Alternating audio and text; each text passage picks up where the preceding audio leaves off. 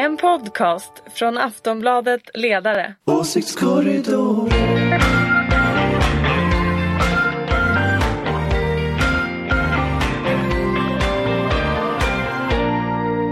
Hej och välkomna till Åsiktskorridoren. Efter en veckas tidigt sportlov som vi hade förra veckan eh, så är vi nu tillbaka redo för vårt svensk politik slänger på oss. Eh, med oss den här veckan har vi Ulrika Schenström. Yes, hallå. Mod- Moderat Yes. och tillträdande vd för tankesmedjan. Fores. Precis. Centerpartiets Ja. tankesmedja spår. Ja. Ja, vi ska återkomma Precis. till tankesmedjor men nu, nu är vi supertransparenta här. I mars tillträder du, så är det va? 16 mars. 16 mars. Och sen har vi från Aftonbladets ledarredaktion har vi Jenny Wennberg. Hej. Och Anders Lindberg. Ja, Hej, hej, Hej. på er. Eh, jag ska säga att jag heter Anna Andersson, jag jobbar också på Aftonbladet. När vi spelar in det här så är det den 3 februari, det är måndag, det är strax efter lunch. Så om saker händer efteråt, det kan inte vi göra någonting åt Nej, helt enkelt. faktiskt Men då vet inte. ni vad vi ska. Eh, sagt, vi hade ett uppehåll förra veckan, vad som har hänt sedan dess är att till exempel har Storbritannien lämnat EU. Saknar ni dem? Ja, jag tycker det är väldigt, väldigt deprimerande. På riktigt alltså. Ja. Jag satt och tittade på direktsändningen på Countdown. Det enda som var intressant var att de gick europeisk tid, inte brittisk Det är tid. märkligt. Detta märkliga, märkliga Lite märkligt. öfolk. Lite alltså, märkligt. ja. Mm. vad händer med Skottland nu liksom? Kommer de, eh, kommer de att dra nu liksom? Det kommer nog bli eh, bråkigt. Men å andra sidan, avtalet är ju inte klart förrän om ungefär nio månader. Nej, det är inte som att vi har hört det sista från britterna. Nej. Inte på något sätt. Nej.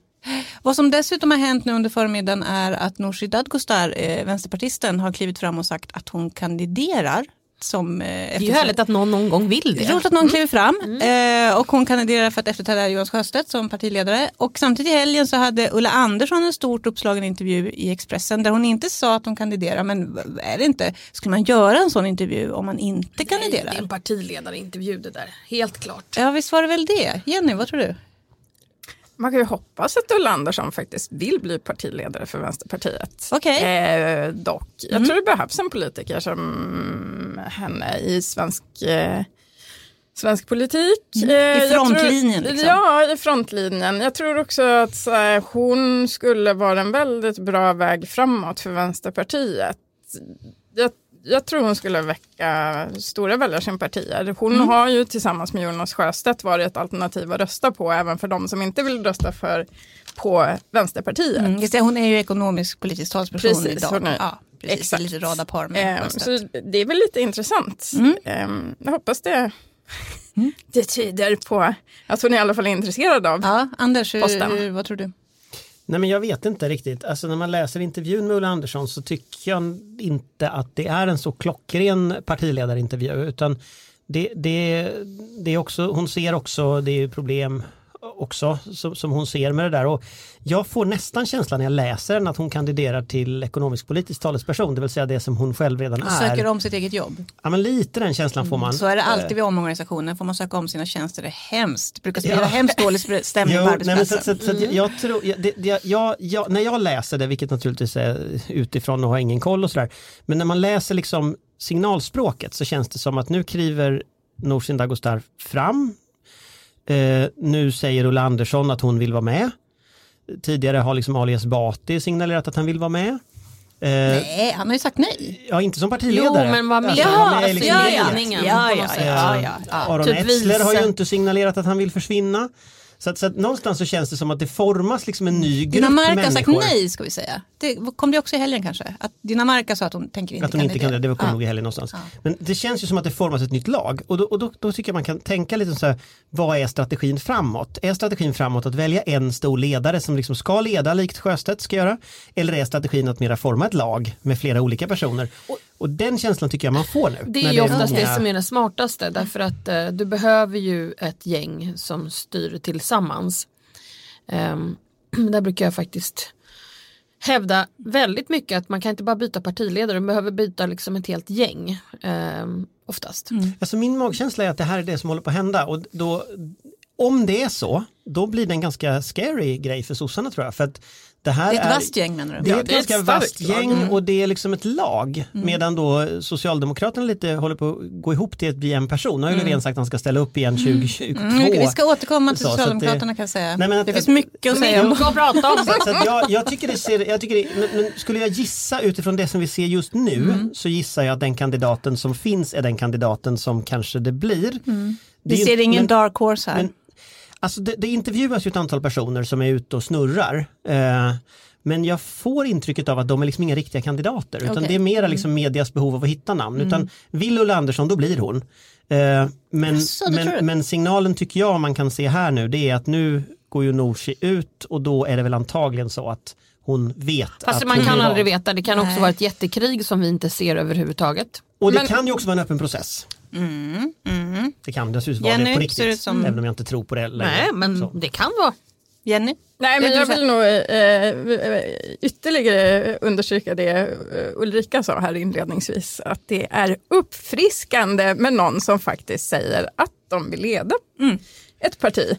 Eh, istället för detta ständiga... Fåntrattande. Ja, fåntrattande. Det är faktiskt väldigt fåntrattande. Ja. Nej, jag vill inte. Jag är benägen att hålla med, det kan jag faktiskt få göra. Jag tycker också Det det är roligt. Vad är det Så som är fel med att vilja någonting? Det är lite pikt. Det är borgerligt att vilja saker. Jaha, okej.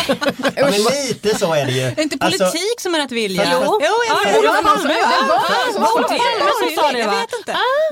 Fast är det inte lite så att det är borgerliga partier som har en tradition av de här öppna processerna medan till vänster har man mera inte så öppna Det processer. skulle bli ett jättekort intro. Det här var inte ens ett av huvudämnena. ingen Det här har, rört. Ja, det, det jag tänker. Liberalerna. Ja, precis. Men Vi kan bunta säga det inte ihop först mig med alla andra. I slutet av maj vet vi, för då håller Vänsterpartiet sin kongress. Så vi kommer återkomma till det här, kanske, kanske inte. Eh, vi ska gå på det som vi skulle prata om idag, nämligen till att börja med i Agenda igår så berättade Mattias Karlsson om den eh, konservativa tankesmedja Oikos som han håller på att, eh, att lansera, ska jag säga. Eh, man fick se lite grann, de hade ett förtroenderåd tror jag det kallades, de hade ett, ett sista möte. Man förstår inte riktigt vad som liksom själva lanseringen skulle bestå i men de har ju ett gäng människor som skulle sitta och välja logga och bestämma sig för om de skulle heta Oikos eller inte och det gjorde de väl eftersom det var det de gick ut med. Eh, tanken är att sprida det konservativa tankegodset utanför partipolitiken. Behövs det en sån tankesmedja i Sverige idag tycker ni? Konservativ? Nej. Nej. Eh, nej. Nej, då går vi vidare då eller? Ja, då tar vi Ja, nej, för Socialdemokraterna. jag tänker så här att eh, pågår inte, inte det här, är inte det liksom ett led i någonting? Man ser liksom inom mediesvängen nu, vi har eh, nättidskriften Kvartal, vi har Fokus och det här Kelius, Svenska Dagbladet ska man ju inte glömma bort. Men det är ganska många saker som, alltså access, alltså Men alltså vänta nu, nu, nu, nu alltså jag tycker ju det här med etiketter är väldigt komplicerat idag. För att, vad, vad är det Mattias Karlsson menar med konservativ här? gammaldags. Tror jag.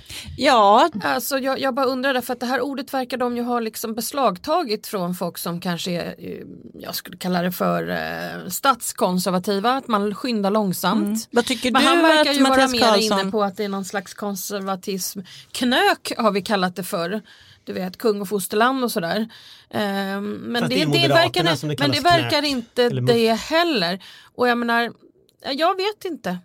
Jag, Nej. jag får ju intrycket av att det är en nationalkonservativ tankesmedja som det handlar om. Det är inte en konservativ tankesmedja. Det är absolut inte en värdekonservativ tankesmedja i liksom den traditionella meningen. Utan här verkar det ju vara ganska sunk... Men det är ju ganska intressant att vi behöver sitta och bena ut detta.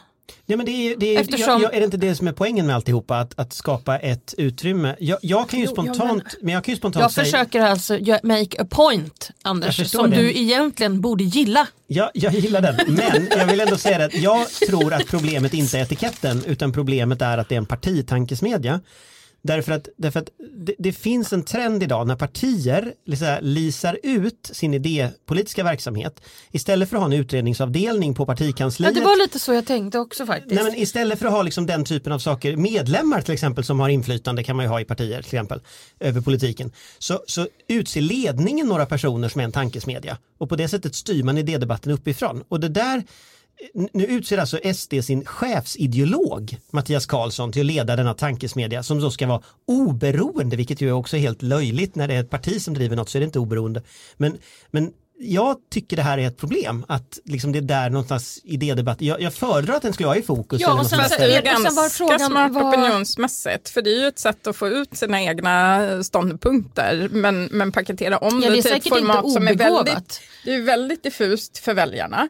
Eh, och en tankesmedja framstår, meningen- oavsett finansieringen, som väldigt mycket mer Ehm, Vetenskaplig, frist- ja, men akademisk. vetenskapligt fristående från partiet trots att det inte alls är det. Eh, så det, det är inte alls konstigt att, De får ju positionen som detta. ungdomsförbundet också. Att man kan eh, helt enkelt eh, tycka saker som partiet inte tycker för att få igång en debatt. Jo, det absolut. Som, men Det som ett ungdomsförbund ibland kan vara. Lite före, före för det testa. finns inte ett ungdomsförbund. Alltså det, det här känner jag på något sätt att om partierna avlövar liksom idéverksamheten av sig själv, är inte det därför man har partier? Alltså är det inte grejen med partier just att de ska ha idéverksamheten och utveckla politik och utveckla reformer? Och istället så har man här då att man liksom lägger ut det på Men någon, det gör de någon ju annan. inte. De gör ju inte det. Det är väl det som är problemet. Har varit Ja, de låtsas att de gör det. Men ska de hålla på med reformfrågor också eller skulle det bara vara idé? De satt runt ett bord och bestämde en logga så jag Ja. vet inte. Ja men och så Nej, det var det jag säga såg i också, det här eh, rådet så var det ju ändå, det var, inte, det var ju lite folk utifrån Europa, de hade bjudit in från England och Norge bland annat, konservativa. Och, de, och, och skulle jag säga, de, de, de förslag på frågor som de kom är ju frågor som inte drivs i Sverige idag. Till exempel en person var väldigt kritisk mot skilsmässor. Att det skadar barn för mycket. Men det är ju skulle ligga. det är ju Och sinnesrubbad vad jag förstår. Det anti-abort. liksom Ja, men- ja, men kan- kan- En reform som där, det därifrån skulle kunna komma fram. med de det är förslag alltså, som... Vänta, en i taget. Ja, förlåt. Ja, det är förlåt, alltså ändrad familjepolitik så att nu ska det vara Ja. så att man inte får skilja sig. Eh, Det här är lite hårdragning ska jag säga. Men, alltså, men det är väl ändå sant att det är ju en debatt som inte ens finns i Sverige idag. Tror ni kommer de, Nej, kan de få det- fram en sån? goda skäl. Ja men, kan, ja, men hallå, konstiga saker har väl hänt. Varför skulle inte de kunna väcka en sån opinion? Är det omöjligt? Nej det är säkert inte omöjligt men det är ju inte särskilt bra tycker jag Nej, det är en annan sak. Det är en annan sak. Men alltså det, det skulle ju liksom... Ja vi har ju underskattat allting hela tiden så att det är väl lika bra att förbereda sig på motattack från att jag tycker det här med skilsmässa är bra. Ja, Ja. då är vi klara där då. Fast, fast, fast om man ska vara lite ärlig mot, alltså deras uppsåt är naturligtvis att bedriva PR-verksamhet. Alltså den är inte att utveckla idéer, utan det är att bedriva PR-verksamhet för det SD redan står för antagligen. Eh, alltså mängden reformer som kommer att komma ur en konservativ tankesmedja tror jag är ganska få. Även om det, om, om det är sånt där som är mot skilsmässor och så, då kan man ju, det kan man ju ha och mista, det är ingen som ja men handlar sig. inte det om att bredda debatten överhuvudtaget? Så att liksom Ja, det kanske handlar om att provocera snarare. Ja, för att alltså liksom den rollen Timbro har haft har ju handlat bredda åsiktskorridoren. Men, men Timbro har ju haft rollen att säga galna saker och så flytta fönstret för vad som kan diskuteras. Och det kanske är den rollen Mm. Ja, det har. ingen dålig roll. Fast, Eller- då, fast för, för ett parti så är det ju en dålig roll. Timbro är ju fristående från partierna. Det här skulle ju alltså vara en partistyrd provokation då. Jag tycker faktiskt ärligt att partier, jag är tveksam till att partier ska hålla på med sådana här saker. Alltså, de, de borde ha medlems, de borde rösta i sina liksom, föreningar och sånt snarare. Här skulle Mattias Karlsson protestera och säga att de ska vara oberoende, att de inte alls ska vara styrda.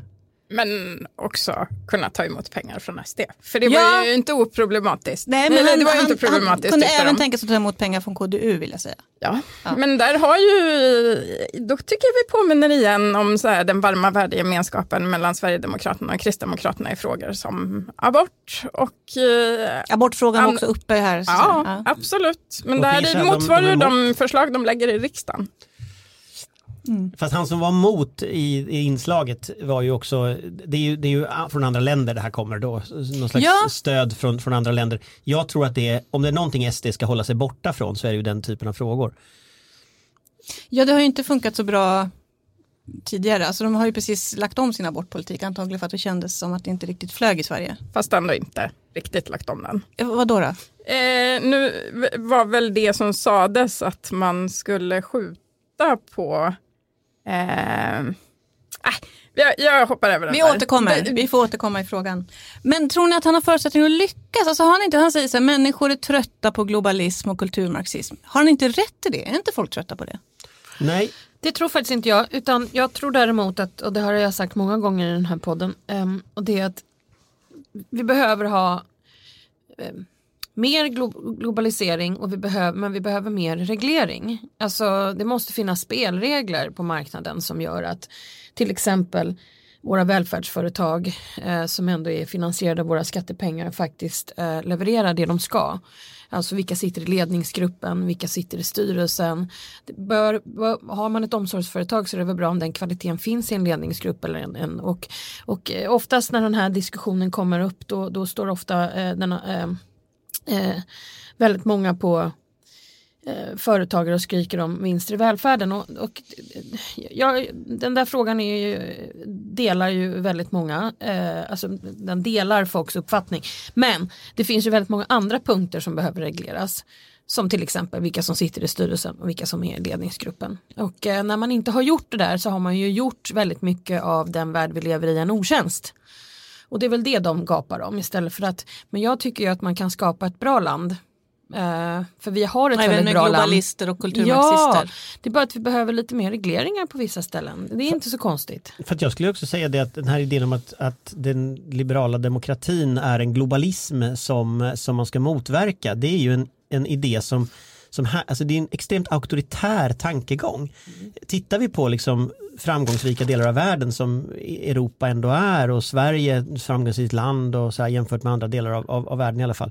Eh, då, då är det ju liksom just öppenheten som har varit drivande i detta. Det är liksom den fria forskningen som har varit drivande i Men om man just nu tittar på framgångsrika politiska rörelser så är de väl alltså, Det är ju lite internationellt. Ja, fast grej, jag, jag vill ändå invända mot, liksom, för det handlar ju om att de som står upp för öppenhet inte längre vågar stå upp utan att man gömmer sig och att man har det blöta fingrets politik, sträcker upp ett blött finger i luften och liksom anpassar sig efter liksom den här typen av, av auktoritära tendenser. Därför att 20-25% av befolkningen i de här länderna tycker så.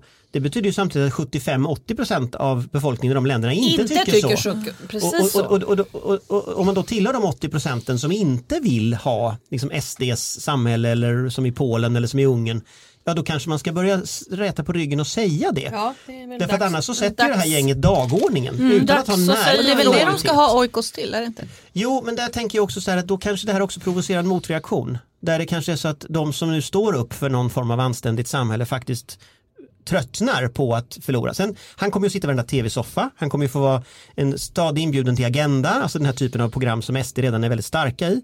Det är klart att han kommer att vara där. Eh, han kommer ju att bli liksom det intellektuella alibit så att säga för, för SD. Men sen är ju frågan liksom, Say hello to a new era of mental health care. Cerebral is here to help you achieve your mental wellness goals with professional therapy and medication management support. 100% online. You'll experience the all new Cerebral Way, an innovative approach to mental wellness designed around you. You'll get a personalized treatment plan from a therapist, prescriber, or both in a safe and judgment free space. Your cerebral therapist or prescriber will outline a customized plan with clear milestones along the way so you can get to feeling your best. With Cerebral, you're not alone in your mental health journey.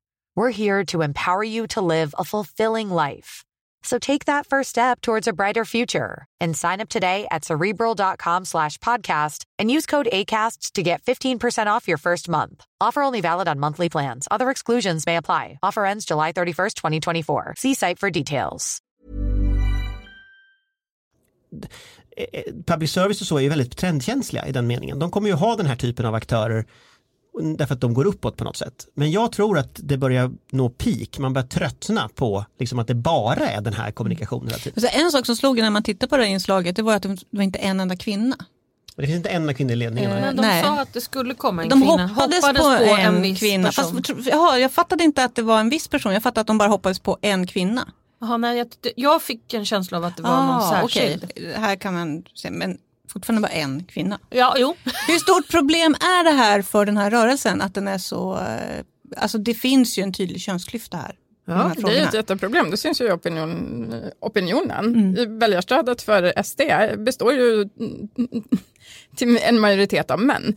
Väljarstödet bland kvinnorna är ju väl fortfarande kring Och det här 13 kom- procent någonstans. Det är ju bara därför vi, vi faktiskt inte har en ett starkare SD än vi ser idag. Kvinnorna är ju de som håller tillbaka SD i opinionen och det hoppas jag innerligt är Ja, de har någonting som göra kommer att bland. LO-kvinnor, Jo sett, absolut, men, men, ja. därför är det så viktigt det Anders säger att så här, det måste finnas ett alternativ och en, en alternativ berättelse, särskilt från eh, vänstern, som faktiskt inger människor hopp, som gör framtiden till, till ett löfte istället för ett hot. Men jag tror att det är jag som då väljer att se positivt på framtiden då, tänker så här. Eh, det är kvinnor som dominerar högskolor och universitet. Det är kvinnor som kommer att få de kvalificerade jobben i framtiden. Det kommer att ske ett skifte. De kommer ju inte rösta. Alltså ledande positioner i vårt samhälle kommer att vara kvinnor. Vad kommer det att göra med Sverigedemokraterna? Mm. Jag bara tänker lite positivt. Jag, jag, tror att det kommer att göra att de stärks. För jag tror att Sverigedemokraterna lika mycket är, handlar om främlingsfientlighet och rasism. Eh, det är partiets kärna. Men sen så handlar det väldigt mycket om, om män eh, som, som upplever sin position hotad. Mm. Jag tror att vi så ser ju starkare det... kvinnorna blir desto jag fler män röstar SD. Jag tror att ju mer polarisering vi ser kring sådana mellan, frågor. Mellan män och kvinnor i så fall, ja. ja men jag tror inte tror att kvinnorna också. kommer att börja springa till SD. Nej, det, det tror jag Nej, men att, att oproportionerligt många män gör Men jag tror eller? att fler män kommer att göra det i det läget och det är det vi har sett över tid också. Att, att uh, lyckas man inte och, och där, där, vet inte jag vad man ska göra. Då får män rycka upp sig tycker jag. Det här går ja, inte. Men det, det här var inte, oh, vi har men är det för omoderna babianer eller? ja, det, nu ska jag inte kalla någon, någons väljargrupp babianer. Det sa jag inte, jag sa män. Du kallade alla män för babianer. Ja, men det får du gärna göra. Jag ber om ursäkt. Nej, det, det behöver du inte göra. Men, men däremot, jag, jag, jag börjar lite tappa liksom vad man ska göra för att man har försökt alla möjliga saker för att nå den här gruppen. Eh, och, och tittar vi på LO-män som har gått till SD till exempel så de har ökat i varje val sedan 2010 och förmodligen längre tillbaka i tiden också. Eh, och vad vi ser är ju en, en, en ett skifte i mm. Socialdemokraternas ännu... väljarkår ja. till SDs väljarkår mm. på ett sätt som har hänt i väldigt många andra länder. Så det är någon slags strukturellt problem som Men finns här. Men då Vad är det, ju ännu riktigt. viktigare kanske att fokusera positivt på, på, till exempel reformutveckling just kring de här frågorna om hur det här kommer att förändra vårt samhälle under de närmsta decennierna. Och då kanske man ska ta tag i det nu istället för bara inte göra något. Sen så, är det väl ett jag. problem att man har det i, inom vänstern. Man bedriver väldigt maskulint kodad politik och tagit kvinnorna för givet. Eh, den verkliga arbetarklassen idag är ju inte mannen i industrin som faktiskt har ändå ganska okej villkor. Eh, det är ju de som, som, som tar hand om våra äldre på äldreboenden, det är undersköterskor i vården. Det är ju de som verkligen, verkligen har arbetsvillkor och som nöter ner människor. Men för, säga, för du sa, jag tänkte, alltså, dels det, att de nöter ner människor och dels det som Ulrika sa förut med att, att vi måste ta tag i och göra någonting. Mm. Men då är som frågeställningen, vad då?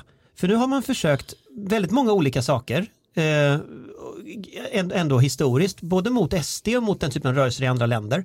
Och ändå så ser vi det här skiftet fortsätta. Vi ser liksom könsröstningen skiljer inte, sig allt mer åt men, men, och allt fler av den här jo, gruppen men, går till SD. Så ja, vad, vad konkret mer, kan man göra? Ju, men ja, ja, konkret borde man ju faktiskt som parti ansvara för att just titta på de reformförslag som behövs i framtiden och prata om dem istället för att hålla på med voteringar i riksdagen. Vilka är de här reformförslagen? Reformförslag? Det det ja, man behöver nog en ny inkomstskattereform. Jag tror att man måste se över um, kapitalskatter. Jag tror att man måste se över föräldraförsäkringen. Jag tror att man behöver titta över pensionerna. Eh, jag tror att det finns jättemycket att prata om och det finns jättemycket att göra och får vi igång ett samtal som handlar om det här istället för budgetramverk, eh, voteringar i riksdagen, förändringar i budgeten och, och liksom när man spelar i riksdagen istället för att gå tillbaka hem och bestämma sig för vad vill jag i framtiden? Vad vill jag reformmässigt göra med Sverige? Vilket land vill jag ha om 20 år? Om någon kunde göra det i partiledningarna idag så tror jag att vi skulle förändra det politiska samtalet.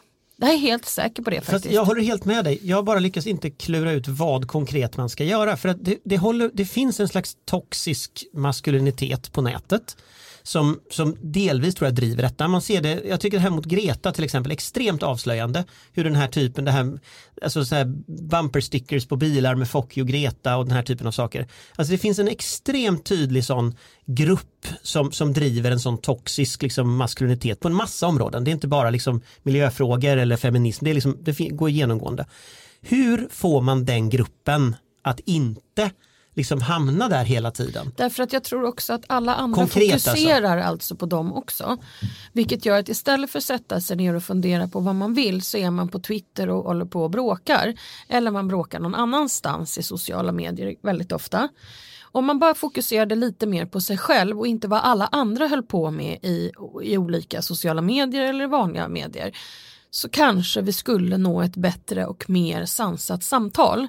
Att alla gapar hela tiden, att alla är arga kanske vi istället skulle kunna börja vara lite mer positiva och lite mer lugna och inte gapa hela tiden. Och om någon, man tycker att någon är dum i huvudet då behöver man inte svara att du är dum i huvudet. Man kan helt enkelt den är dum i huvudet. Men titta här sitter jag med ett Excel-ark och funderar på vad jag vill Fundera göra på en liten reform har jag här. Kanske jag kan ha pratat, titta här har jag lite innehåll här. Oj vad dum i huvudet han är där. Nej Ulrika, inte in och bråka men där. vilka Så. reformer? För att alltså, Ja, men fast jag Moderaterna, tror- ja, men jag tycker ändå det är lite viktigt för vi, vi, vi säger Nu pratade all- jag om vad jag tycker. Ja, jag jag, vet. har talat om för dig vilka att du vill reformer. ha reformer. Ja. jag har talat om för dig också vilka reformer jag skulle vilja se och det är väl det samtalet vi har här, vad jag skulle vilja se. Och jag tror att det är jätteviktigt att sätter man sig ner tio väldigt begåvade människor och tittade på så här, så här kommer samhället antagligen att se ut. Okej. Men menar du att det här skulle ske inom partipolitiken? Då? Ja, jag skulle ju vilja att partipolitiken gör det men det gör de ju inte. Utan Kanske istället är de en och. Fast, fast det stämmer inte riktigt. Det, det tänks ändå tankar ute i partierna. Ja, det är klart att det gör, men de om man pratar ju inte om nej, det. Jo, fast inte, inte på den nivå där, man hade, där det är mest synligt. Vad berätta vad du har hört Jenny. Nej, men om man tittar exempelvis på vad som blev resultatet av Socialdemokraternas förra kongress eh, så är det faktiskt ganska mycket bra politik som skulle kunna engagera människor. Man vill se en eh, omfattande tandvårdsreform som gör tänderna till en del av kroppen. Ja, är den var jättebra. Ja, men, det är väl på den, gång? Den är evig. Ja. Naturligtvis. Men den är väl- Ja, Ja, absolut. men de är väl på absolut. gång, de håller på med en stor utredning om Ja, en tandvården. utredning. Ja. Eh, men det är en jättedyr reform att genomföra naturligtvis. Eh, man, man drev en helt annan linje i fråga om assistansen än den som, som regeringen, eh, det vill säga Socialdemokraternas partiledning, Mm. drev. Det, det fanns flera intressanta punkter. Så det, det är lite fult att så här avfärda. Det sipprar inte uppåt Jag, försöker, uppenbarligen. jag försöker inte vara ful och säga någonting på det sättet, det är inte det jag menar. Utan det jag menar är att jag tror att man behöver kanske tillsätta en Assa Lindbeck-kommission så att vi diskar av de problem vi har idag. Den kanske ska vara blocköverskridande, det kanske skulle kunna varit de gamla allianspartierna och Socialdemokraterna till exempel. Det skulle ju jag kunna tänka mig. Så att säga. Ehm, och då kanske man skulle kunna komma överens om vissa blocköverskridande frågor som vi kan diska av här och nu och som sen kan titta och speja in i framtiden ungefär 10, 15, 20 år framöver. Där det definitivt kommer att vara saker som kommer att vara problematiska. Och tittar vi till exempel på det här, jag tjatar om det här med kvinnor, men alltså vilka är det som blir fattigpensionärer idag? Ja det är ju kvinnor. Så vi måste ju se över pensionen, men vad beror den pensionen på? Jo den beror på vår föräldraförsäkringssystem. Och det kanske ska vara som det är nu, men då måste man i så fall göra andra eh, ändringar som förbättrar pensionssituationen för människor och framförallt kvinnor. Så att, tänk om vi bara kunde liksom komma hit till att diskutera det på det här sättet istället för att gapa på Twitter. Fast jag håller med om det, men, men det som är så intressant är att, att när man ska liksom komma från det till den konkreta idén, då, då, är, då är lösningen just ofta så, det är en tankesmedja, det är en Assa Lindbeck-kommission, det är liksom vi ska träffas, kloka människor ska träffas och komma fram till kloka idéer. Jag, jag gillar, det, det finns något intressant i det, men det finns också ett problem med hela den approachen, liksom hela den, den inriktningen. Och det är just det här med att partierna är ju ändå landsomfattande organisationer för att suga upp liksom idéer underifrån. Och tittar man på de gamla demokratimodellerna från demokratiutredningen och sådär, då, då kommer liksom idéerna underifrån via eh, liksom folkrörelserna, via partierna, via medierna upp till liksom det ledande eh, skiktet och sen genomförs de och så blir alla glada.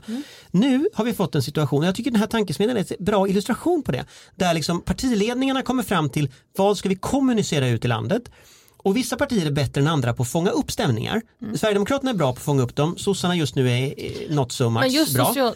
Nej, men, och, och då är det intressant att, att då väljer vi liksom en demokratimodell nu där, där partiledningarna väljer vilka det är som jag, jag, definierar jag, det här. jag är liksom verkligen så. inte ute i det här. Nej, du, jag- du, jag du, tror att jag, du tror att jag Nej, tror att det ska men vara en tankesmedja. Jag säger så här, kanslihushögen får gärna komma tillbaka i så fall. Sätt finansdepartementet på att göra det då.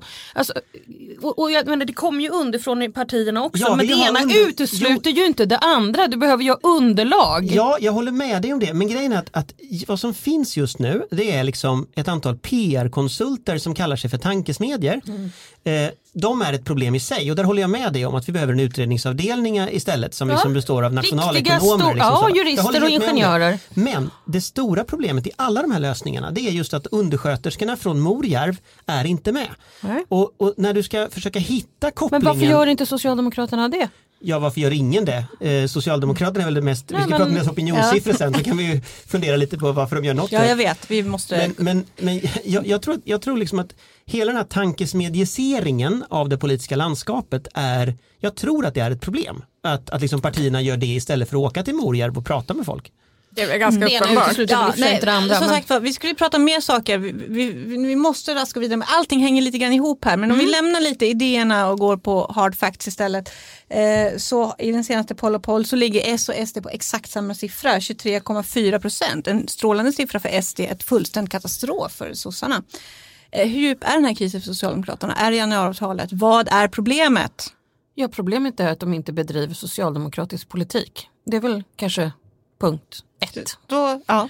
Där, ja, och då det har, har vi väl, vi, vi har ju pratat om det här förr. Ja, men, ja, Det är klart att det, Eller, eller är, det, svårt. är det det att undersköterskorna från Morjärv inte är med i Ja, debatten? så tar man, man tagit bort värnskatten, vem, vem, vem, vem blir glad för det? ja, men, det- det Halva väl Stockholms klart- innerstad som alla är borgerliga. Eller var en gång i tiden. Eller något. Eller jag vad vet det nu inte. är nu för tiden. Nej men jag tror ju landstad är den bärande, centrum periferi är det bärande problemet, jag tror det. Och jag tror att det är det bärande liksom, drivkraften bakom SD, det är den bärande drivkraften varför alla andra partier är så vilsna. Därför att man, man förstår liksom inte utvecklingen och så händer det massa saker runt om som inte passar in i den ideolo- ideologiska mall man har. Och, och överallt under detta upplever jag att det är centrum periferifrågor av olika slag. Det är någon slags kulturkonfliktfrågor liksom som och vi läser det som liksom främlingsfientlighet, rasism eller kritik mot romer eller vad det nu är. Men den underliggande drivkraften är just den här upplevelsen av liksom de där uppe, de där nere. Ja, och allting håller på att gå åt helvete. Och, och då, att överbrygga det, det vet jag, alltså jag, jag, jag, tycker det är ett problem att partierna är så ointresserade av, av det här. Det är lite därför jag tycker tankesmedjegrejset är ett problem. Liksom. Men, men, men det är ju det är bara en del. Det var någon här som nämnde att Socialdemokraterna håller på att bli väldigt mycket one, one man show, att väldigt mycket handlar om Löfven. Samtidigt så störtdyker ju hans eh, förtroendesiffror. Man undrar ju var, varför vi inte ser finansministern oftare. Ja, det är väl bara tur. Ja, nej, jag, jag, vem? jag kanske är Nej, men de jag få tror, då jag tror verkligen att inte att så här, vad, vad svenskarna ute i stugorna i Morjärv eller Pajala längtar efter är att höra Magdalena Andersson prata ytterligare eh, Vad om längtar de hur, efter hur då? duktiga eh, Socialdemokraterna är på budgetdisciplin. Eh, Nej, hon borde ju däremot vara ute och prata om reform, inform, in, in, in, innehållet i reformerna istället Jo, för absolut. Men nu, nu har de gett för lite pengar eh, till kommunerna. Eh, uppenbarligen. Eh, det kommer inte att lösa några problem, de här fem miljarderna. Eh, man får pisk gång på gång på gång på det som borde vara ens huvudområden, det vill säga en, en robust välfärd. Man pratar om en robust välfärd, men man har inte politiken för att åstadkomma det. Eh, förra veckan så träffade eh, Lena Micko fyra desperata regioner, Gävleborg var en av dem. Ehm, och man träffade krisande kommuner som går på knäna. Eh, det är ju ganska uppenbart att, att man behöver steppa upp sitt game nu eh, och faktiskt försöka hitta politiska reformer så, som människor är intresserade av Men och sitter behöver de inte i sin fast i januariavtalet? Jo, det är klart man gör det, men någonting måste ju hända. Fast jag tror, jag tror att jag tror Ulf Kristersson är lite av en Bo Lundgren eh, i sitt sätt att dra opinionen till sig. Och jag tror att den frågan som det vill sossarna, säga inte bra. det vill säga kommer att prata om sina kärnfrågor medan verkligheten är någon annanstans och sen så kommer han att misslyckas i valet. Frågan är om Stefan Löfven är en Göran Persson som klarar av att göra något av det, att bygga en konflikt kring det. Jag tror att han kanske har viss potential att vara det. Alltså januariavtalet är inte ett så dåligt avtal som alla säger. Eh, samtidigt så är det ett, ett extremt problematiskt avtal på några ideologiskt väldigt viktiga punkter som anställningstryggheten till exempel. Eh, lyckas Stefan Löfven skapa den, här vänstermitten som han på något sätt eh, ändå har försökt i hela sitt politiska liksom, liv, då tror jag det kan vara någonting som också vinner nästa val. Det är inte alls otänkbart just därför att Moderaterna är så bakom, alltså så dåliga för tillfället. Bra, Men- en, bra moderater Men det inte stora partiet högerut nu det är ju SD. Ja, fast jag tror att SD, jag tror, men det här är som hypotes bara, men jag tror att Moderaterna mycket väl kommer att kunna vara jämstora med SD när vi närmar oss valet. För att eh, det, det är trots allt så att, att eh, SD kommer att sjunka en ganska bra bit och sen så tror jag kanske båda ligger runt en 20 procent och sen kanske KD ligger runt en 6, 7, 8 procent. Men det, de får inte 50 procent ihop. Och det är det här som är grejen liksom. De, de, de ligger hela tiden, trots det läget som är i opinionen idag, så ligger de under 50 procent i stort sett i alla mätningar. Vilket alltså innebär att Löfven blir omvald i det läget. Och, och, och där, där, då är liksom frågeställningen, klarar han att bygga den här koalitionen vidare eh, kring januariavtalet? Jag börjar tro att han gör det. Och jag tror att när han säger att han ska ställa upp 2022, vilket ju är bisarrt att man säger det tre år innan, men det, det är liksom någonting har drivit fram det uppenbarligen. Men jag tror en sak som kan ha bidragit till det, det är att han faktiskt tror att han blir omvald. Eh, och det är det jag tror att vi ser i de här mätningarna, även om de ser ut som skit för, för sossarna och sådär, så tror jag att så här tidigt i Jag känner att det här är mandatperioden jättedjärv förutsägelse. Nej men jag tror att så här tidigt i mandatperioden brukar man ligga mycket sämre till. Så. Mycket sämre, de ligger ju uselt till. Ja, det gör de. Och de har välja Men du menar att de borde ligga ännu sämre till? Jag menar att sossarna borde vara, jag, jag, jag menar att i den här fasen i en opinionscykel, en, en, en, en, en, mandatperiod, så borde oppositionen leda. Därför det brukar, borde ha över de borde ha en 50%, bra bit över 50 procent. Alltså Mona Sahlin var väl nästan uppe i det själv. Eh, när, när, när sossarna under mandatperioden 91-94 var en bit över 50 procent i mätningarna själva. Och nu ligger då hela den samlade oppositionen eh, till höger under 50 procent. Trots att det är nu i mandatperioden. Så jag är inte så säker på att det här är kört. Som jag var för ett tag sedan. Ulrika? Ja, ja, ja, vad säger man efter det Ja, här? nej, men verkligen, Alltså, jag jag är- kände liksom att hela luften gick Ja. ur mig på något sätt. Jag, kände Jag tänkte så här, just här ja, snoka här, runt om- Tre år innan så har vi hela lösningen Ja. klar. Men jag kan säga så här, jag har Ja. aldrig trott att det ska gå åt helvete. Men jag är ju lagd lite åt det här Nej, positiva du har varit hållet. väldigt positiv Väldigt rakt positiv. igenom hela det här. Ja, faktiskt. Och jag säger så här, jag tror att till slut kommer man säkert att lösa det. Eh, men de har ju gigantiska problem med arbetarrörelsen och eh, LO-väljarna. så Mm. att eh, någonting vettigt måste ju göras och då kommer jag tillbaka till min lilla, lilla va? kanske någon kan.